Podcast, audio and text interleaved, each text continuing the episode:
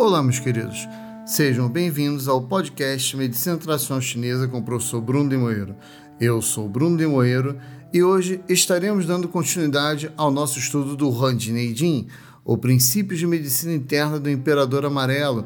Estamos no capítulo 27, Li He Jian Shi Lun, assuntos que precisam de atenção em acupuntura. O Imperador Amarelo perguntou: Ouvi falar sobre os nove capítulos, os nove métodos de acupuntura, e tu os dividistes em nove vezes nove, com 81 capítulos. E agora compreendo todos os significados dos clássicos, eu tomei conhecimento de que a energia superabundante ou deficiente, diferentes modos de picar do lado direito ou do esquerdo, inserção contralateral de picadas na parte superior para curar doenças na parte inferior e picadas do lado esquerdo para curar o lado direito, revigorar a deficiência ou purgar o excesso através dos cinco pontos Shu. Tomei conhecimento de que se devem a desvios incomuns de energia, ROM e Wei, a astenia e a estenia de que não são o resultado da invasão de energia perversa aos canais. Agora, desejo saber quais sintomas irão aparecer quando a energia perversa invadir os canais vinda de fora e quais os métodos de tratá-la. Olha que interessante. Nesse primeiro parágrafo, ele cita justamente o método balance, né? Que é na verdade, são, é uma sistematização do ensinamento de todo o princípio de medicina interna do Imperador Amarelo. Então, no método Balance, a gente utiliza muitas vezes níveis energéticos, ponturas contralaterais e específicas do lado direito ou do lado esquerdo para poder equilibrar todo o sistema energético com o mínimo de agulha possível. Lembrando que naquela época não existiam muitas agulhas disponíveis. Então, o acupunturista deveria de tratar com o máximo de eficiência utilizando o mínimo de agulhas. E agora ele pede para saber sobre os fatores patógenos externos, que são o vento, frio, calor, a umidade, o secura e o calor de verão. Então, vamos ver o que ele vai falar a seguir? E para esta pergunta, Tibor respondeu: Os ajustes formulados pelos sábios estavam certos em buscar fazer conforme a natureza. Há 365 graus e 28 constelações no céu, 20 rios na terra e 12 canais no homem. Quando o céu e a terra estão aquecidos, a água dos rios é calma. Quando o céu e a terra estão frios, a água dos rios se torna estagnada e dura. Quando o tempo é de um calor opressivo, a água dos rios fica fervente e transborda. Quando se ergue a ventania violenta, vagalhões brancos se levantam dos rios como cordilheiras e sulcos profundos.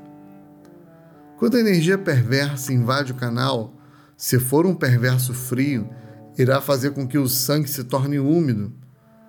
Quando o vento perverso invade o canal, é como a água sendo atacada pelo vento e o pulso do canal não será uniforme, como cordilheiras e sulcos profundos. Quando a energia perversa estiver gerando problemas no pulso, é como uma barra horizontal detendo um carro. O que se sente sob o dedo, a palpação, pode ser algumas vezes forte e algumas vezes fraco. Quando forte, mostra uma energia perversa abundante, quando fraco, mostra uma energia perversa calma. Quando a energia perversa está prevalecendo, não tem posição definida, pode estar localizada no Yang, assim como pode estar localizada no Yin, o que dificilmente se pode precisar. Se alguém desejar proceder a um exame, deve acompanhar a sequência apropriada e seu traçado, usando o método de palpar as três partes e as nove subdivisões do pulso. Quando se inspeciona, se a localização da doença for descoberta nas três partes e nas nove subdivisões do pulso, a energia perversa deve ser bloqueada a tempo pelo tratamento. Ao tratar, inserir a agulha quando o paciente inspira, não permitir que a energia fique contrária ao inserir. Quando a inserção deve-se aguardar pacientemente pela chegada da energia e a agulha deve ser retida por mais tempo a fim de evitar a dispersão da energia perversa. Mover a agulha no momento da inspiração do paciente para que se consiga a sensação esperada na acupuntura. E retirar a agulha vagarosamente no momento da expiração do paciente, puxando-a ao fim desta. Dessa forma, a energia acumulada sobre a agulha sai de maneira perfeita. Esse é o método de purgar. Então, aqui nesse, capi nesse parágrafo, ele cita justamente uma técnica de puntura onde utiliza-se a inspiração e a expiração a título de acumular a energia perversa que se encontra nos canais na região da puntura, né, na agulha, e ao retirar, utilizar a expiração que é uma forma de exteriorizar a energia através da própria retirada da agulha, para poder expulsar o fator patógeno externo. Bem interessante, né? Então guardem, deem uma ouvida novamente nesse capítulo, nesse parágrafo, que essa técnica é muito interessante e vamos ver as próximas. O imperador amarelo perguntou: Como revigorar quando da síndrome da deficiência? Tibor respondeu: Sintas com a mão, tocando ao longo dos acupontos, e pressione com a ponta dos dedos a fim de dispersar a energia perversa, e depois empurre e pressione a pele, golpeando os acupontos, a fim de fazer com que a energia os preencha e comece a picar quando a energia do canal estiver sido limpa. Após a retirada da agulha, massageie o orifício de forma que a energia saudável possa ser armazenada no interior. A inserção da agulha deve ser levada a efeito quando da expiração do paciente e retida sem se mexer o maior tempo possível, a fim de que consiga a sensação da acupuntura. Enquanto se espera pela chegada da energia após a inserção, deve-se estar atento como quando se espera um hóspede ilustre, sendo-se pego de surpresa quando cai a noite. Ao sentir a esperada sensação da acupuntura, deve-se dar atenção devida. Retirar a agulha no momento da inspiração do paciente para que a energia saudável não possa escapar, sendo este o método de revigorar. Então, ó, antes nós vimos o método de purgar. O método de revigorar consiste em repreencher os canais de energia. Então ele massageia os canais e depois ele puntura. E quando puntura, após a retirada da agulha, massageia-se o ponto. Então é uma técnica muito interessante para estimular o fluxo de Ti no canal e regularizar ele, dessa forma mantendo revigorado. Portanto, o imperador amarelo perguntou: como esperar pela chegada da energia após a inserção? Tibor respondeu: quando a energia perversa é mantida longe dos colaterais, entra no canal e aí fica retida. Nesse momento, a energia perversa, que é ou fria ou quente, ainda não se combinou com a energia sadia e a condição do pulso está flutuante e gigantesca, como ondas turbulentas, indo e vindo, sem uma posição definida. Assim, quando a energia perversa chega, deve ser bloqueada primeiro e então dominada. Não aplicar a purgação quando a energia perversa está ascendendo. Quando a energia verdadeira, isto é, a energia do canal estiver deficiente e ao mesmo tempo se for aplicada a purgação, a energia do canal se tornará mais deficiente.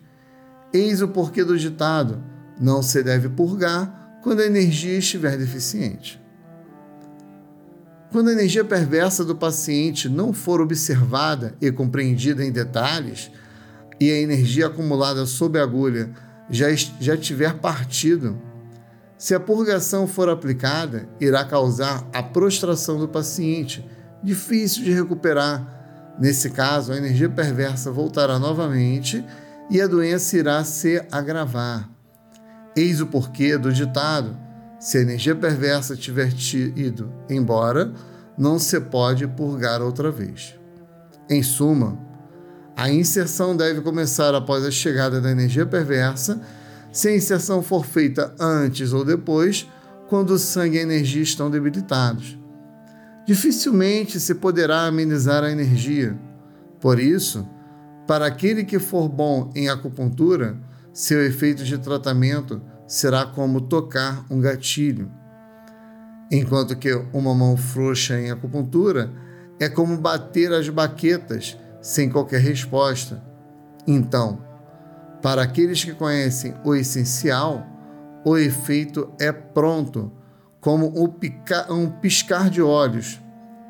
Enquanto que para aqueles que não conhecem o essencial, nada pode ser iniciado, mesmo que o gatilho seja acionado. Então, aqui ele fala sobre a importância, gente, de estar mobilizando de forma adequada a energia.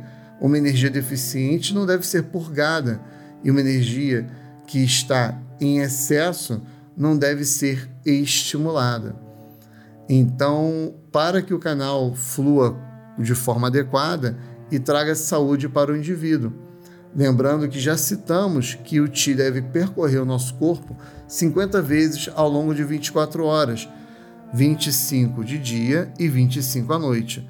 Portanto, quando o Ti está mais rápido, mais lento, mais deficiente ou em estase, ele não consegue percorrer de forma adequada no tempo adequado. Então o imperador amarelo perguntou: Como descarregar o sangue? Tibor respondeu: Ponturar e descarregar o sangue, que está superabundante, serve para atacar a energia perversa e recuperar a energia saudável.